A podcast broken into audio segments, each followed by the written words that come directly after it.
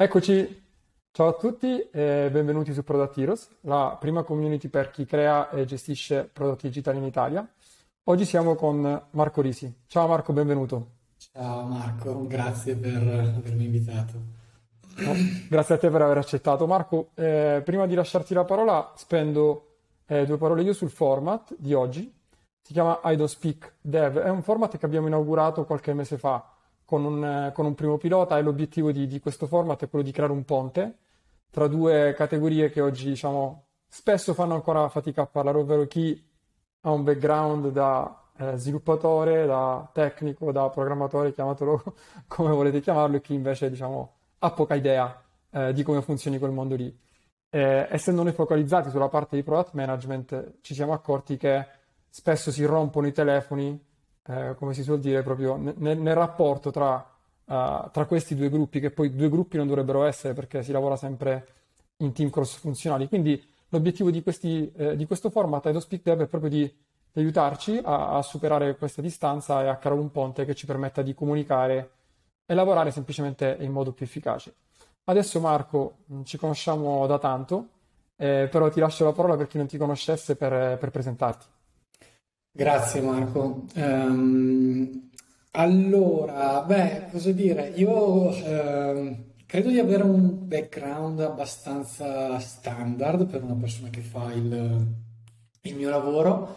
Eh, il mio incontro con la tecnologia e con la programmazione è avvenuto tanti, tanti anni fa. Ho scritto la prima riga di codice alle medie, in seconda media, in QBasic mi ricordo ancora ho scritto una sorta di era molto semplice, una sorta di chi vuole essere milionario, no? quindi una sorta di domande con una risposta multipla, una era corretta e l'altra non scorretta. E poi ho fatto, ho studiato informatica alle superiori, ho fatto ho studiato informatica anche all'università e dopo la, eh, la laurea ho sempre lavorato nel mondo tech, eh, startup scale up, ho fatto un po' di tutto, eh, ho fatto full stack developer e sono stato anche CTO. Eh, l'esperienza, la mia esperienza da CTO in Everly è stata beh, sicuramente la, l'esperienza più importante e straordinaria anche nel, nel, nel vero senso letterale del, della parola che, che, ho, che ho avuto. E, eh, è durata sette anni e, e, però ecco, qualche, qualche, tempo fa insomma, io ho capito che era arrivato il momento per me di cambiare pagina, di voltare pagina e di, di cambiare, quindi adesso eh, lavoro per Skiller Whale, una startup inglese, quindi ancora una volta startup, è molto più piccola rispetto ad Every, quindi un po' ricominciato in un certo senso. E, ehm, sono entrato con il ruolo di Head of Engineering e in Skillerway ci occupiamo di formazione. Eh, per essere più precisi, quello che facciamo si chiama Deep Coaching, quindi è un tipo di formazione abbastanza unico e particolare. Eh, le caratteristiche del Deep Coaching sono il fatto che le sessioni di formazione che facciamo sono eh, guidate da un esperto, eh, estremamente personalizzate e eh, problem based, eh, nel senso che si risolvono problemi, si fanno delle cose attivamente, si risolvono problemi durante, durante le lezioni. E per essere più precisi, ecco, facciamo questo deep coaching è legato sempre comunque al mondo tech, quindi proviamo a risolvere uno dei problemi più, più comuni eh, che hanno tech lead, head of engineering o CTO, cioè come fare upskilling. Eh, delle competenze tecniche dei, dei, propri, dei propri team, delle proprie persone. Grazie Marco, percorso super interessante il fatto che tu abbia scritto la, la prima applicazione da, da, piccolissimo è davvero sorprendente, soprattutto per il, per il tipo di, di, background a cui eh, io ero abituato, in cui si pensava soltanto a, a fare sport e giocare. Ok, partiamo anche quello, eh, se posso, facevo anche quello. Che sport facevi? Ma sono sempre stato estremamente appassionato di calcio. Uh, sempre wow. calcio da piccolo, tutti i giorni, tutti i pomeriggi. Ecco, questa purtroppo è una cosa che non faccio più, eh, vabbè, però questo è un altro discorso. Lo calcio e coding non è male come, come, come connubio. Ok, partiamo proprio dalla domanda base, che se vuoi è un po' il motivo per cui è nato questo format. È una domanda che sembra un po' banale, però proviamo insieme a scavare e, e a scoprire da, da, dove nasce questa difficoltà. Quindi perché è difficile eh, far lavorare insieme dev e non dev, ovvero chi lavora nello sviluppo software ma che poi in realtà non deve necessariamente sviluppare, può, può fare QA, può fare uh, DevOps e chi invece non ha, non tocca, non scrive codice, non entra nel sistema ma sta più sul lato business.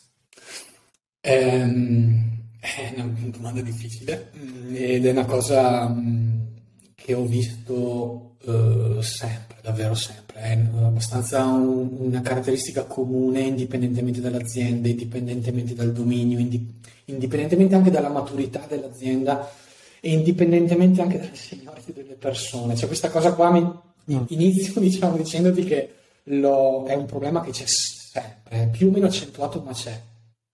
E un'altra cosa che ci terrei a dire è che quello che, ecco, magari ci diciamo oggi sono tendenzialmente mie opinioni, nel senso che non, non, non, voglio credere che quello che dico ha le caratteristiche di generalità, universalità, no? quindi è quello che io ho imparato e quello che mi sento anche di, di, raccontare. Um, penso che ci siano differenti uh, ragioni uh, e la prima è legata a, a una difficoltà comunicativa. È, è, strano, a volte ci penso a questa cosa che oggi viviamo in un mondo dove tutti comunicano eh, e, eppure la comunicazione e la capacità di comunicare efficacemente è, è una delle qualità anche più, più rare, forse, eh, che è difficile anche da insegnare e, e, e più micidiali anche, no? se, se, vogliamo, nel, per essere una persona di successo eh, oggi. Perché dico difficoltà comunicative? Perché è, è, in, è innegabile che dato anche il background diverso di una persona che magari ha studiato ingegneria, che fa sviluppo, rispetto a una persona eh, più con, di business, parlano una lingua diversa, si dice, no? Ehm, e questo è, è, inevitabile e secondo me non si può togliere ed è anche sano che ci sia questa differenza di uh, come raccontare le cose, come vedere le cose. Um, un altro aspetto è, è, quello che a volte uh, è legato agli obiettivi. Che cosa voglio dire? Che um, mi è capitato molto spesso di vedere uh, aziende e, e di parlare con persone dove chiaramente c'è prendo l'esempio classico, un team sales commerciale che ha degli obiettivi che sono molto spesso in conflitto con quelli che sono gli obiettivi e le priorità del, team di sviluppo. Quindi questa eh, diciamo, differenza di, di, obiettivi fa in modo che certe tensioni possano, possano nascere e quindi rende, rende difficile il rapporto e la comunicazione tra sviluppatori e non sviluppatori. Ed è per questo anche che io tendenzialmente mi, sono a favore no, di tutti quei sistemi che prevedono una sorta di, come dire, lavorare per obiettivi comuni indipendentemente dalla funzione in cui una persona lavora, no? dagli OKR fino a qualsiasi altro, altro sistema che si, può, che si, può, mettere in piedi. E, ehm, in generale, eh, poi mi sembra anche che alle volte ci sia, non so come dire, anche una sorta di pigrizia e di mancanza di empatia nei confronti dell'altro, e pigrizia anche nel non voler superare certi luoghi comuni, sia da una parte che dall'altra. Cioè, anche questa cosa, no, dev e non dev sono due mondi che non si parlano. E mh, mm, alle volte mi, mi, pare anche che ci sia una, una sorta di mancanza di forza e di volontà di voler superare questo che è eh, sicuramente vero in certi aspetti, ma può essere assolutamente superabile, no? E, um, una cosa che ci tengo, ci tengo a, a, dire, visto che insomma, personalmente mi, mi, reputo un grande sostenitore del lavoro da remoto, eh, è che il lavoro remoto non c'entra in questa, in questa dif- di difficoltà tra dev e non dev. Quindi Um, una cosa che invece non è legata alle difficoltà di lavoro tra un team e un altro, credo che sia dove le persone lavorano e come lavorano durante, durante il giorno. E chiaramente tutto quello che ti ho detto si riferisce considerando che insomma, ci siano persone che abbiano lo stesso background in termini di cultura, in termini di magari luogo dove vivono, perché quando parliamo invece di team ancora più grandi, ancora più distribuiti, ancora più eh, diciamo, diverse, ok? Allora lì si possono anche aggiungere differenze culturali eh, che possono accentuare ancora di più le difficoltà comunicative. Uh, quindi direi queste sono le prime cose che mi vengono in mente. Non so se le hai viste anche tu nella tua esperienza. Eh... Assolutamente sì. E la cosa che, che mi piace di, di questo format è avere sempre degli ospiti super competenti con tanta esperienza che però poi siano molto vicini a una logica di collaborazione tra i team e quindi spesso poi, eh, magari no spesso poi, per fortuna meno spesso di prima, però si tende ad avere anche due approcci molto, diciamo, talebani, senza nessun compromesso tra chi, ok, prodotto, business versus, eh, versus tech, mentre e quello che so di te, Marco, è che sei anche, comprendi perfettamente le logiche che stanno dietro alcune decisioni eh, di prodotto, di business o altro. Quindi tutto quello che dici lo vedo.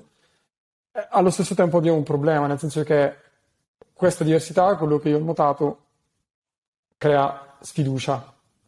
Quindi io l'ho visto, non avendo nessun background tecnico, nonostante abbia iniziato decine di corsi mai, mai finiti, perché poi tutti abbiamo dei buoni propositi, ma penso che certo. quasi tutti una volta hanno provato a fare un corso su Udemy o, o su Coursera e, e, poi non l'abbiano mai terminato. Però eh, questa diversità genera sfiducia, la sfiducia spesso genera controllo e lavorare per controllo, quindi riprendo un po' eh, quello che hai detto, eh, non è proprio il massimo quando si lavora insieme, va molto meglio lavorare per obiettivi e quindi non legare eh, la, diciamo, il successo di una persona, di un team, alla sua presenza, cioè a quanto lavora, a quanto io vedo che quella persona stia lavorando, stia facendo tardi e quindi poi si pensa che il remote work sia la causa. Però ti chiedo, da dove nasce questa sfiducia che io definisco atavica, come se, se fosse sempre esistita? E avendo tu un'esperienza, eh, soprattutto adesso internazionale, ti chiedo anche, è un fenomeno italiano o è più allargato? È la domanda che aggiungo, quindi sono tre questa sfiducia dove nasce, se è soltanto italiana eh, o è un fenomeno più, più, ampio, come pensi possa essere superata se riesci a darci uh, già qualche consiglio da, da, poter applicare? Sì, allora, eh, credo che nasca, parto da, da dove credo che nasca, da, da quanto abbiamo detto prima, no? C'è difficoltà di comunicazione, il fatto che eh, magari si hanno obiettivi di lavoro distinti, il fatto che ci sia appunto una, una pigrizia nel non voler mettersi nei panni degli altri. Eh, quindi credo che siano queste le, le, le, le basi principali. Eh, non penso che sia una cosa italiana, quindi eh, vorrei provare a vedere la situazione, diciamo, vedere il bicchiere mezzo pieno ho avuto la fortuna di, di, di, lavorare con professionisti anche all'estero, tuttora sto lavorando all'estero e guarda, per quella che è la mia esperienza, questa sfiducia che tu hai detto giustamente, giusto definire sfiducia, è, è abbastanza, direi frequente, non è una cosa squisitamente italiana. Eh, devo anche dire che insomma a me pare comunque che negli ultimi anni la situazione stia migliorando molto, cioè rispetto adesso, non per fare quello, ma quando ho iniziato, eh, molto, mi pareva molto più accentuato, forse sono stato fortunato anch'io a trovare degli ambienti più, più sani, però ecco, quando ho iniziato era molto più frequente questa cosa qua.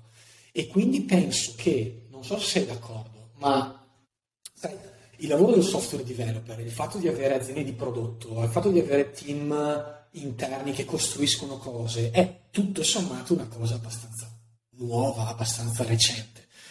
E eh, l'uomo, no, per come è fatto, vede un po' con sospetto tutto quello che è nuovo, tutta quella che è la novità. Quindi avere nel, nel, nel proprio team ehm, persone che fanno un lavoro nuovo, fanno delle cose nuove, eh, è, è, bisogna un attimino prendere, prendere le distanze e capire come lavorare eh, bene assieme. No? Cioè, anche qua adesso sembra che io sia con la parte commerciale, però diciamo, la parte commerciale, vendere, l'attività di vendere, di acquisire clienti, di mh, pensiamo alle funzioni di customer success, cioè ci sono sempre state, no?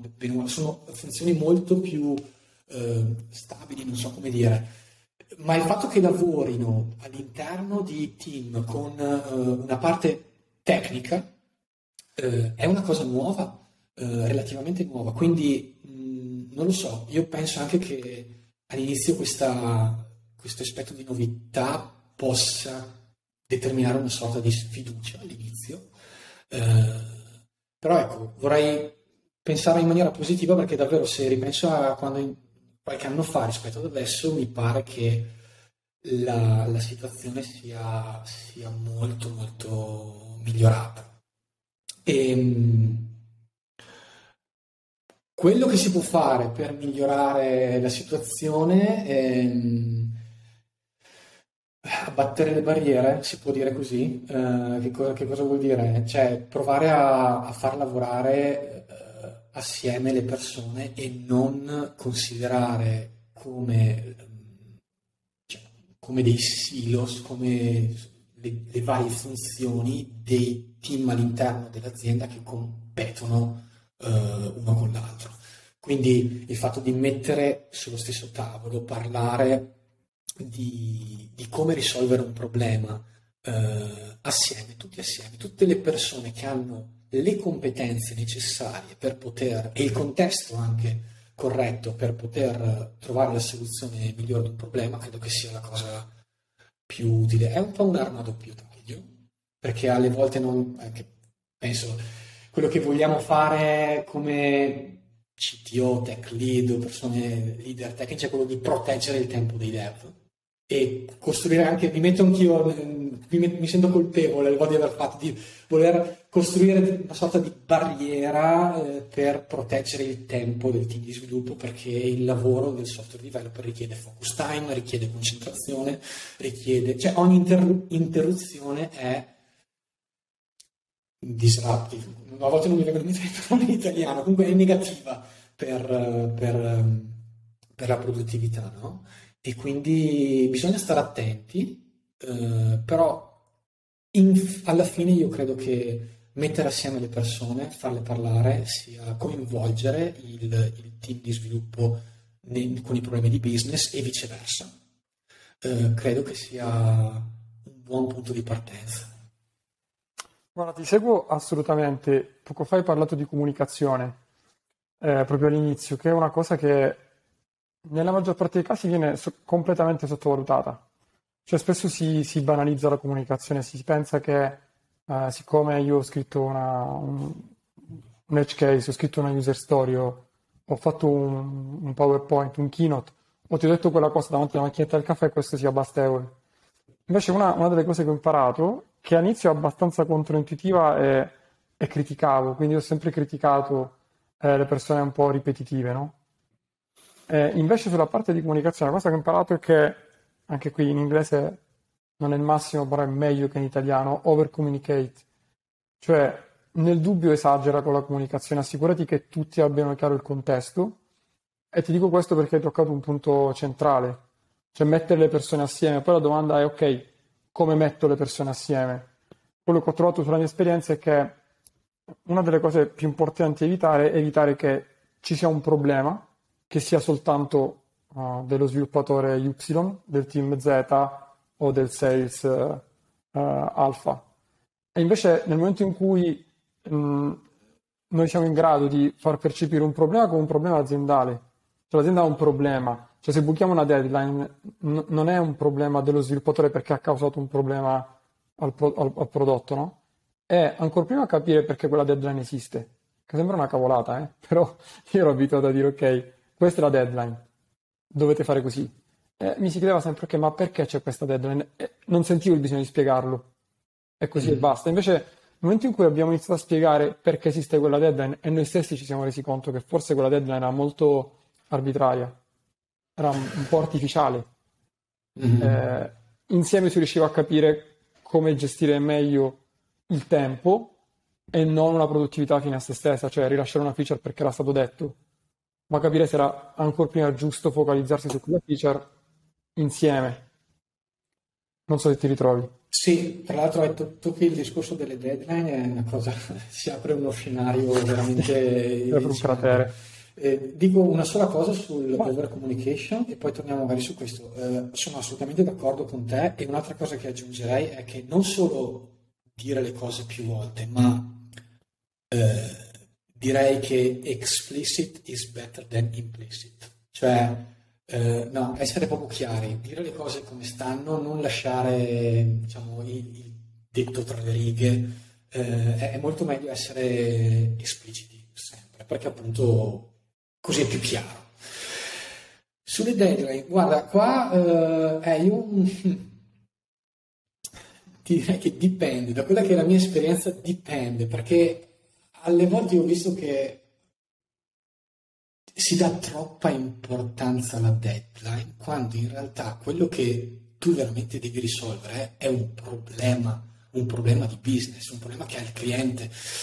Cioè, mi, provo a spiegare meglio, non è che non siano importanti le, de- le non siano, non siano importanti le deadline, quando hai degli accordi commerciali che prevedono la deadline bisogna, bisogna rispettarla. Chiaramente sarebbe bello che anche il team di sviluppo fosse stato coinvolto nella decisione della deadline, oppure non so, mi viene in mente le corse che abbiamo fatto per essere eh, GDPR eh, compliant a suo tempo, cioè ci sono del, delle, degli eventi eh, che non sono interamente in tuo controllo e quindi in quel caso la deadline è giusta, ok? Sempre considerato che ci deve essere questa comunicazione però e coinvolgimento anche nel team di sviluppo nel discutere la deadline. Però in, altre, in, in tutti gli altri questi mm, casi direi che la deadline di per sé non deve essere così importante. Mm, cioè, quello che voglio dire è che io personalmente darei più importanza a, eh, ok, se anche mi serve un giorno in più per sviluppare quella determinata feature, ma poi con quella determinata feature io so che provo a risolvere il problema X. Non so, vi, vi faccio un esempio, in, mi, mi, viene facile con, con Evel in questo caso. So. Avevamo il problema no, di automatizzare l'assegnazione degli ordini. Abbiamo iteravamo un progetto chiamato Dispatcher che aveva il compito di eh, insomma, eh, fare l'associazione no, tra ordini e, e shopper, trovare il miglior shopper per un datore, insomma eh, abbiamo iterato su, su questi, questi, progetti t- tantissime volte, sono cose complicate, sono cose difficili eh, e quindi quando si fanno le stime, le stime per definizione sono sbagliate, no? perché sono, so, sono, stime e a volte c'è la, la, tendenza di considerare la stima tipo quanto tempo ci metti.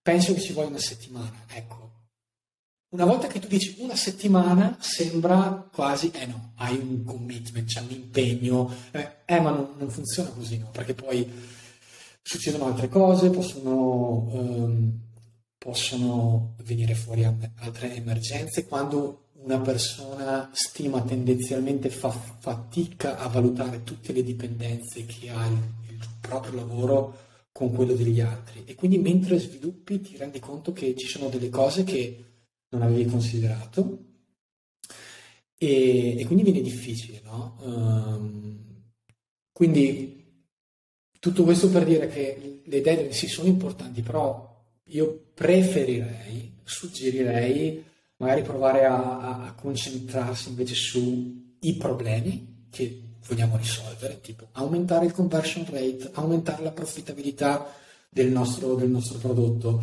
Um, migliorare l'engagement uh, de, de, del nostro prodotto, qualsiasi metrica di business. No? Quello è, è, è, l'obiettivo e quello è, eh, dovrebbe essere il, dovrebbero essere gli obiettivi su cui tu, tutti sono misurati, no? in modo che tutti si, lavori allineati e si vada nella stessa, nella stessa direzione. Non so se ti ho convinto. No. Su... Allora, mi hai convinto parzialmente, nel senso che sono, lo ripeto forse in ogni intervista che faccio, però una, un, un, articolo che ho letto che mi ha colpito tanto, ricorderò eh, sempre e cito sempre, è, si chiama By Default Ship Nothing. Cioè invece di, di, partire dal presupposto che hai degli sviluppatori e devi farli lavorare, parti al contrario. Cioè, immagina che il default cioè, fosse non deployare mai nulla e metterti a lavorare soltanto quando hai chiaro il problema, cioè dedicare tanto tempo quindi alla, alla discovery, all'individuazione del problema e non a costruire castelli quando ancora devi capire forse qual è la giusta direzione. Poi chiaramente dipende sempre dal, dalla fase in cui sei, certo. perché è ovvio, quando già il market fit e vai soltanto a iterare a migliorare, è un discorso, quando sei prima nel market fit è un altro, quando stai iniziando a scalare devi creare tutti i processi, le operazioni, è veramente un casino, cioè, sono casini diversi, non è che una sì, cosa sì. più facile e una più difficile. Quindi dal mio punto di vista, quindi ho rivisto anche molto la mia intransigenza sulle deadline quindi per me io vedevo bucare una deadline proprio come una mancanza di, eh, di affidabilità da parte del team. Eh, e invece non capivo che forse c'era un problema nella stima delle deadline, o c'era un problema nell'entrare a gamba tesa eh, durante le sprint. E quindi anch'io mettevo in discussione il primo principio di, uh, di, di Agile, che è quello che a me ha cambiato, cioè o fissi lo scope o fissi il tempo, non puoi fissare esatto. entrambi. Esatto. Eh, allo stesso tempo ho visto che come dicevi tu, è un'arma a doppio taglio perché puoi dare troppa libertà, non avere un ritmo, lì crei dei mostri perché non, non vai mai a chiudere, lasci tutto sempre aperto, hai, hai, troppo tempo. Quindi io sto abbastanza nel mezzo, quindi sono convinto che serva un ritmo. Che poi, come dici tu, esistono delle deadline che vengono demandate dal business o dal GDPR o dal legal o, o da altro, quello succederà sempre e allo stesso tempo è importante non creare troppe deadline artificiali, cioè che se buchi di 24 ore non succede nulla, a meno che non c'è un lancio stampa, a meno che non devi andare esatto. online. Esatto. certo. eh, lì non succede nulla, quindi, quindi, sto esattamente nel mezzo. Eh, prendo spunto da, da, questa parte, in cui uh, un, un, altro dei temi più, uh, più richiesti, premessa che non ho fatto, eh, associato a questo format Edo Speak Dev è stata mandata una, una survey alla community di Proactivos, cioè oltre 5.000 persone in cui ci hanno fatto un botto di domande, quindi le domande che, eh, che faccio a Marco che derivano proprio dalla, da quello che ci chiede la community. Eh, quella della deadline è uno degli argomenti diciamo, più, è proprio forse la domanda più votata, quindi perché gli sviluppatori bucano sempre le deadline? Eh, però ne abbiamo, ne abbiamo, già parlato. Eh, mentre quello che ti chiedo è, ok, ma come possiamo fare a superato quindi la parte di, di sfiducia, quindi far parlare eh, i, due, i, due, mondi eh, in modo più diretto, comunicare di più e proprio non pensare che esistano due mondi, che esiste soltanto un mondo, quello del team di prodotto o del team tech, dipende come vogliamo chiamarlo. Come ingaggiare di più gli sviluppatori, quindi come renderli più creativi, come non... Se da una parte chi sviluppa software non vuole aver detto devi fare questo, dimmi quanto ci vuole, d'altra parte eh, è anche giusto dire che ci siamo, mi sono trovato di fronte a magari team molto molto passivi, perché l'approccio dimmi cosa vuoi che faccia, sebbene possa non piacerti, ti protegge perché alla fine non ti esponi, non prendi decisioni. Quindi com'è possibile secondo te uh, stimolare, ingaggiare di più uh, gli sviluppatori, renderli più proattivi, più sensibili a un problema, non aspettare che uh, gli vengano dati degli ordini o delle specifiche eh, da deliberare? Sì, allora, mh, mm, parto dal presupposto che tutto quello che è imposto viene sempre mal digerito, no? Cioè, questa è, è, è, è una banalità. Come si fa? Eh, come si fa a coinvolgerli? Eh, io direi che ci sono è, difficile, è un lavoro lungo e, e, continuativo, nel senso che deve essere continuamente tenuto vivo. Io credo che uh, parlare ai team di prodotto e di sviluppo, metto tutto assieme, eh, anche con un linguaggio di business, uh, per far capire proprio um, il perché è importante fare determinate cose sia molto utile. Come si può fare? Eh, allora, ipotizzando comunque un mondo dove l'azienda ha degli obiettivi di business, delle metriche che definiscono il successo o meno di, dell'azienda, quindi se non c'è neanche questo eh, mi dispiace, bisogna partire ancora a monte, allora c'è, altra, c'è, altro da costruire, ma ipo- esatto, ipotizzando che ci siano, io credo che eh, una cosa che si potrebbe fare è eh, democraticizzare, democratizzare il dato. Che cosa vuol dire? Okay. Eh, mettere tutte le persone nelle condizioni di accedere ai numeri, guardare le metriche e poter capire le metriche. Eh, tutte le aziende no, hanno, costruiscono delle dashboard di, con, con, la reportistica, di business intelligence. In alcuni casi ci sono anche dei team di business intelligence che costruiscono dashboard per dare tendenzialmente insight al business. No? Una cosa molto bella è se queste dashboard, questi dati possono essere eh, accessibili eh, da tutte le persone in azienda. Quindi io addirittura ti direi di andare oltre proprio al mondo solo di, di prodotto dev, ma proprio tutti, perché in questo modo rendi consapevole tutte le persone di quello che sta accadendo, di quello che è importante per l'azienda, fatturato, profittabilità, numero di clienti, numero di sessioni, non lo so. E quindi ehm, democratizzare il dato è, è una cosa. Eh, spiegare queste, queste, metriche perché alle volte solo leggerle eh, non, è, non, è, sufficiente, eh, bisogna anche avere qualcuno che sia in grado di dare colore a queste metriche e credo che questa sia una cosa che può fare benissimo il prodotto. Perché? Perché si trova proprio in mezzo molto spesso no, tra tra, tra, la parte più business e la parte di, di, sviluppo. Quindi credo che sia proprio probabilmente il ruolo più giusto nel fare questo lavoro di comunicazione, di connessione tra il mondo business e il mondo uh, più tech.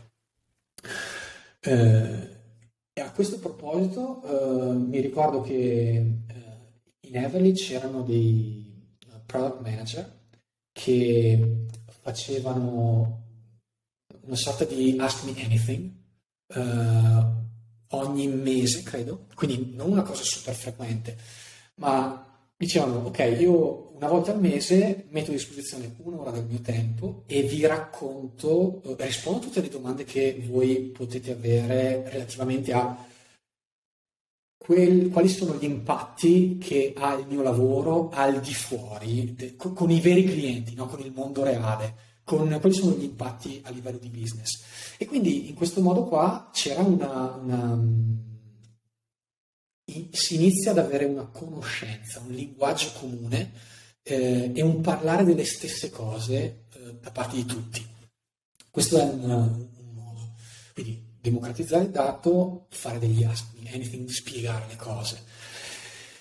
E un'altra cosa che può aiutare, anche questa è abbastanza, è abbastanza banale, no? ma mh, per evitare di essere impositivi, alle volte si può anche provare a dire, ok, questo è il problema, come lo risolveresti? Cioè, io non ti dico come, um, come farla una cosa, come risolverla una, una determinata cosa eh, io ti dico, questo è il problema. Dovremmo, anche qua, in certi casi non si può fare, di GDPR, cose di questo tipo, no? Ma in tanti altri, quando eh, non c'è un'unica soluzione, tendenzialmente non c'è mai un'unica soluzione per risolvere un problema, no? Il fatto di dire, ok, vediamo assieme, costruiamo assieme questa soluzione, vediamo qual è la cosa più semplice da, da sviluppare in poco tempo per permetterci di dire ok, questo risolve il problema. E questo secondo me è molto, è molto bello da fare e anche in questo caso estenderei il, il, il discorso, cioè non dovrebbero essere solo gli sviluppatori, le persone di prodotto, ma anche magari le persone di design, UX UI designer, no? che, che, se c'è anche una funzione di data science o analytics, mettere t- tutte queste persone assieme a nel costruire, nel decidere cosa costruire e come costruirlo. Eh, in, quest- questa maniera qua, secondo me, si genera anche un circolo virtuoso positivo, ehm, che poi genera anche maggior soddisfazione, maggior eh, velocità, maggior eh, qualità alla fine del, del lavoro. infatti Marco, mi aggancio a questo per fare un passo un po' indietro, perché diciamo, uh, visto il tuo background, diamo per scontato che abbia senso lavorare in team cross funzionali, che abbia uh, senso ingaggiare gli sviluppatori, che gli sviluppatori sono persone come normali, quindi certo. che, si, che, si, pongono davanti ai problemi e magari sono anche gasati e motivati a risolverli, eh, da risolvere questi problemi. Faccio un passo indietro perché sicuramente c'è chi ci sta guardando o ascoltando, perché vi ricordo che oltre a essere qui su YouTube siamo anche eh, su Spotify, Apple Music e Amazon, quindi ci sarà qualcuno che ci ascolta, che magari invece ha in testa una cosa completamente diversa. Cioè in questo momento è incacchiato nero perché il team di sviluppo eh, non fa esattamente quello che lui o lei eh, dice. Eh, lui o lei pensa di avere la soluzione, il team di sviluppo non capisce niente, è sempre in ritardo, gli pone problemi quando dovrebbe dare soluzioni. Quindi il passo dietro è, ok, quindi rispetto a quello che hai detto, qual è il valore che genera coinvolgere, ingaggiare il team di sviluppo rispetto a essere dei meri operai che costruiscono delle cose che qualcun altro ha, ha, progettato? È una domanda banale, lo so, però secondo me è meglio, come hai detto tu, eh, essere espliciti piuttosto che impliciti. Guarda, sì, sì, io credo che ce ne siano tantissimi di, di, di valori e per, la voglio tenere breve, nel senso voglio mh, dire solo quello che per me è veramente, veramente importante in questo caso qui. Io credo che il, um, il fatto di coinvolgere le persone um, e di appunto buttare giù le barriere, torno un po' su cose già dette, mi rendo conto, però è, è, è, permette la costruzione di una sorta di circolo virtuoso, ok? Dove se abbatti i ponti, chiudi, chiudi, butti giù le barriere, di conseguenza come prima cosa hai una velocità di comunicazione maggiore, no? Perché salti, non fai il telefono senza fili, salti alcuni passaggi, mm, fai parlare nello stesso momento, nello stesso tavolo, eh, tutte le persone responsabili di un, di, di un determinato problema. Di conseguenza anche maggiore agilità, parliamo sempre di agilità no? in questi ultimi anni, questo è, è un modo in cui si può, si può, ottenere. Se, senti, se fai sentire le persone coinvolte, se le fai sentire partecipi, se le permetti di fare domande, proporre soluzioni e non appunto di essere semplicemente destinatari di ordini, le persone sono più soddisfatte, le persone sono più motivate e quando le persone sono più soddisfatte e più motivate stanno più volentieri nella stessa azienda. Adesso è il periodo anche no, di the, the, Great Resignation, ci sono problemi di turnover, cioè, eh, questo è anche un modo per farle sentire partecipi e più motivate. No? E infine ci sono fior fior di studi, non so se abbiamo tempo di, di, di parlarne, mi viene in mente Accelerate, lo Space Framework, dove queste co- è, è, scientificamente provato che soddisfazione interna eh, genera, non solo predice, non, non, è solo correlato, ma è anche causa di un team high performing, cioè un team che performa bene e che è, è più di qualità, qualità, ha più successo. Successo misurato in termini di market share, in termini di aumento del fatturato. Cioè, veramente adesso sto mettendo dentro tantissime cose, ma è scientificamente dimostrato che c'è non solo una correlazione tra soddisfazione del, del, delle persone e, e il successo de, dell'azienda, ma c'è anche un rapporto di casualità. Grazie Marco. Cioè, è, è una domanda, domanda, talmente banale quella che ti ho fatto che però apre, apre, un mondo e spero che quello che hai detto venga captato da chi oggi è organizzato in modo ancora, tra virgolette, medievale o per dirla in modo più figo waterfall, quindi progetto una cosa, devi farla entro quel tempo perché penso eh, di aver ragione. Mi metto dalla mia parte, esattamente dalla mia, quindi ho iniziato a fare eh, product management senza aver ben chiaro tanti anni fa che cosa fosse e soprattutto nutrendo io stesso questa sfiducia atavica eh, nei confronti di chi sviluppa software, perché poi quello che non, non, non, non conosci lo sospetti, non conoscendolo esatto. pensi che sia è diverso e quindi il modo più facile di rapportarsi è quello ok, non è giusto, è sbagliato e quindi uh, io ho ragione e mi metto dalla parte di chi, di chi dà ordini. Se non che a un certo punto ho deciso invece di provare a... L'effetto qual era? Che ero zero credibile. Ero zero credibile, avevo pochissimo impatto poi perché non avendo il background tecnico, quindi non ero in grado di valutare delle estimation, di capire esattamente che cosa eh, mi stessero raccontando. Eh, ho sempre avuto, ho sempre vissuto con grandissima difficoltà questo, questo conflitto, cioè con grandissima proprio eh, sindrome dell'impostore, quindi ma veramente posso esercitare questo ruolo senza avere un background tecnico.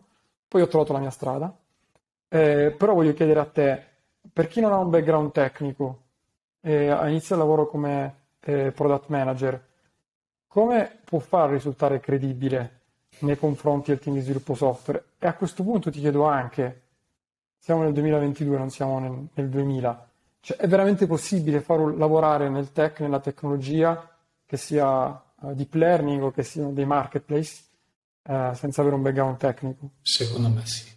Io voglio rassicurarti e rassicurare le persone, io credo di sì e sono personalmente sono convinto di questo. Io penso che quello che parto dal presupposto che siamo tutte persone mature e professionisti e quindi mi aspetto che il rapporto che si deve costruire tra un product manager, persona di prodotto e l'alter ego, diciamo, lo sviluppatore è un rapporto professionale, maturo.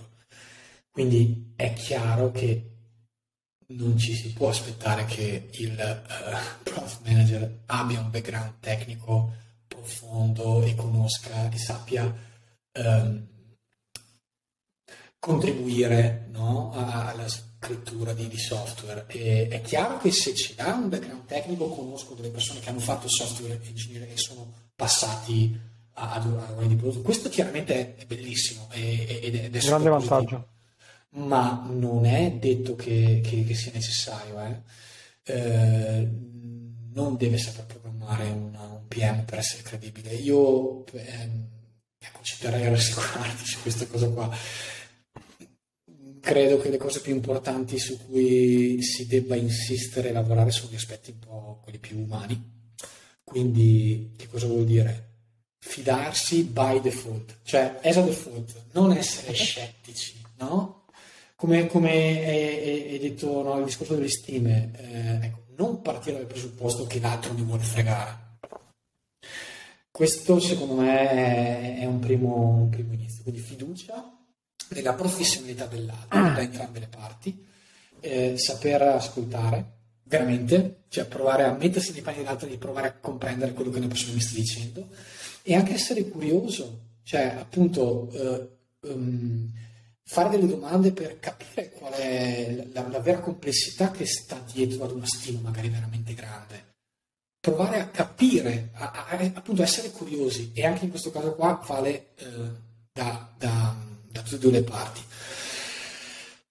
Fare vedere che ci interessa quello che, che facciamo, no? show that uh, I care, uh, quindi chiedere domande, portare anche le, le, le, istanze, con tutto quello che sta al di fuori del nostro nucleo, dentro al team. Prima parlavo di, so, Ask Me Anything. Questo è un modo no, per dimostrare che ci interessa. Io voglio raccontarvi quello che succede fuori, voglio dirvi perché le cose che, che stiamo facendo assieme come team sono importanti.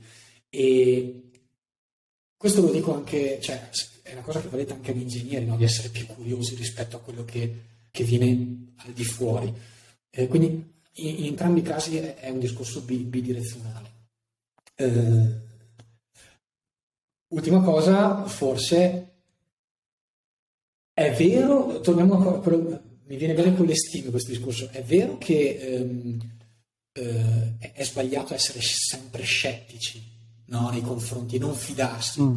Questo non va bene, ma non significa che non si debba fare challenge.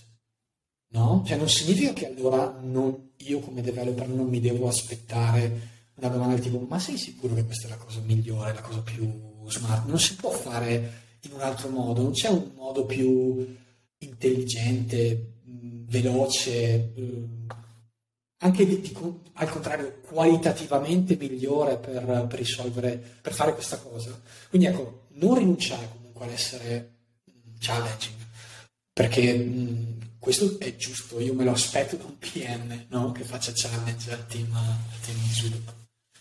Guarda, questa parte è una di quelle che a me personalmente ha cambiato anche il modo di gestire team. Cioè dal momento in cui ho superato questa, questa impasse, no? parlavo con gli sviluppatori e non... Ho sempre paura di non essere creduto, di essere messo in discussione perché non sapevo neanche leggere, non sapevo distinguere JavaScript da, dall'HTML. E, e quando invece ho iniziato a prendere come risorsa questo diverso punto d'osservazione, che è quello che io personalmente do come consiglio, ed è il motivo per cui ha super senso lavorare in team cross funzionali, che spesso nella risoluzione di un problema eh, basta cambiare, cioè basta, attenzione, può essere molto utile cambiare il punto di osservazione, perché noi come product manager, ma diciamo voi come sviluppatori, come tu come uh, CTO e of engineering, siamo tutti dentro un frullatore, quindi noi siamo sì, abituati sì. a percepire le cose sempre nello stesso modo, relazionarci nello stesso modo. E quindi la cosa più figa dal mio punto di vista, quando abbiamo iniziato a creare dei team cross funzionali, a creare dei team di discovery, in cui c'era un PM, uno UX e un front-end, è che hai una ricchezza bestiale. Cioè tu riesci a vedere un problema in modo molto più fresco. Eh, per parlarti devi trovare un comune denominatore, senza stare sui castelli del business, del tech o del design. E, e, e quando tu veramente eh, radi tutto al suolo, riesci a guardare i problemi in modo più fresco e ti, ti, di, ti, permette di mettere in dubbio anche il modo in cui avete lavorato fino a quel momento. Quindi non, dico, non ti dico che bisogna fare, eh, cambiare il prodotto continuamente, fare refactoring o cambiare il design. Eh, però sicuramente il fatto del, del, del, del, fare challenge, che detto in inglese mi fa schifo, però in italiano eh, non mi veniva, sì. suona bene, lo so, anch'io faccio grande fatica, è, è sicuramente un punto fondamentale. Marco, questa era l'ultima domanda.